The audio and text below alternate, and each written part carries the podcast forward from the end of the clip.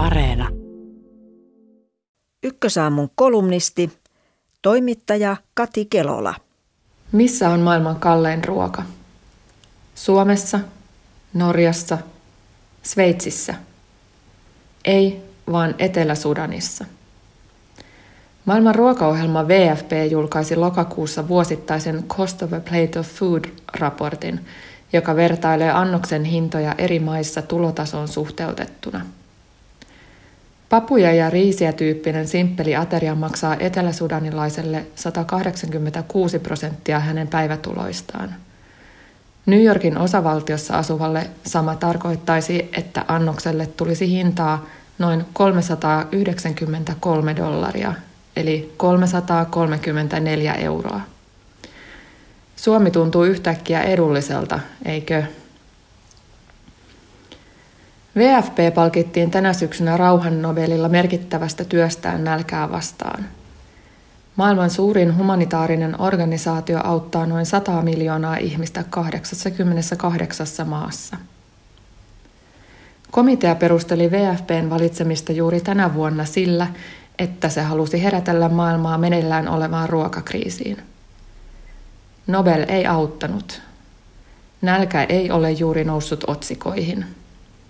Tätä kolumnia kirjoittaessa ei tarvinnut jännittää, että aihe olisi ehditty jo kaluta mediassa. YK on varoittanut, että pandemiasta voi seurata pahin ruokakriisi ainakin 50 vuoteen. VFP arvioi, että akuutista nälästä kärsivien määrä voi kaksinkertaistua viime vuodesta ja nousta 270 miljoonaan tänä vuonna. Tilanne on vakava noin 25 maassa eri puolilla maailmaa. Edellä mainitun Etelä-Sudanin tilanne oli huonoimpia. Vähän yli puolet väestöstä kärsii ruokapulasta. Siis siellä, missä annos maksaa eniten maailmassa. Toisin kuin kuulee usein väitettävän, nälkä ei johdu väestön kasvusta tai välttämättä edes siitä, ettei ruokaa olisi.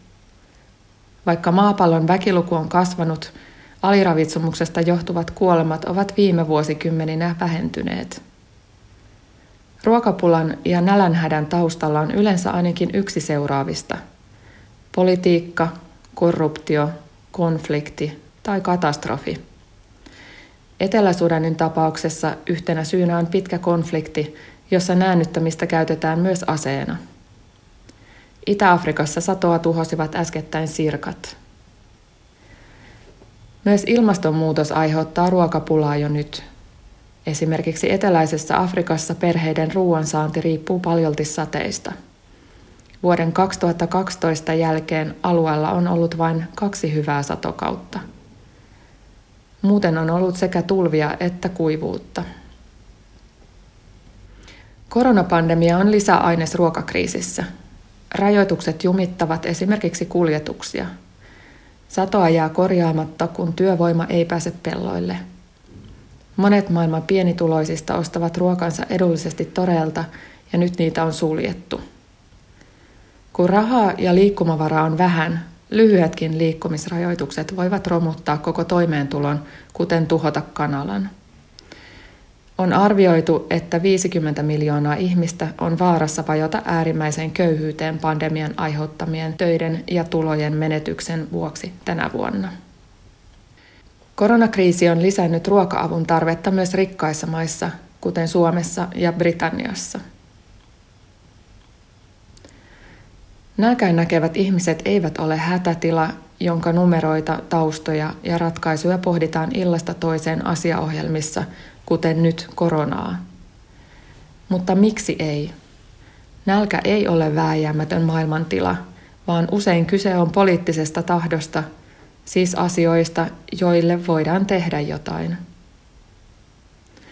Voi olla, että nälkä nousee otsikoihin vasta kun annetaan julistus nälänhädästä – kuten kävi Somaliassa 2011. Ilmastonmuutoksen tavoin monimutkainen kriisi kytee muun aikaa taustalla.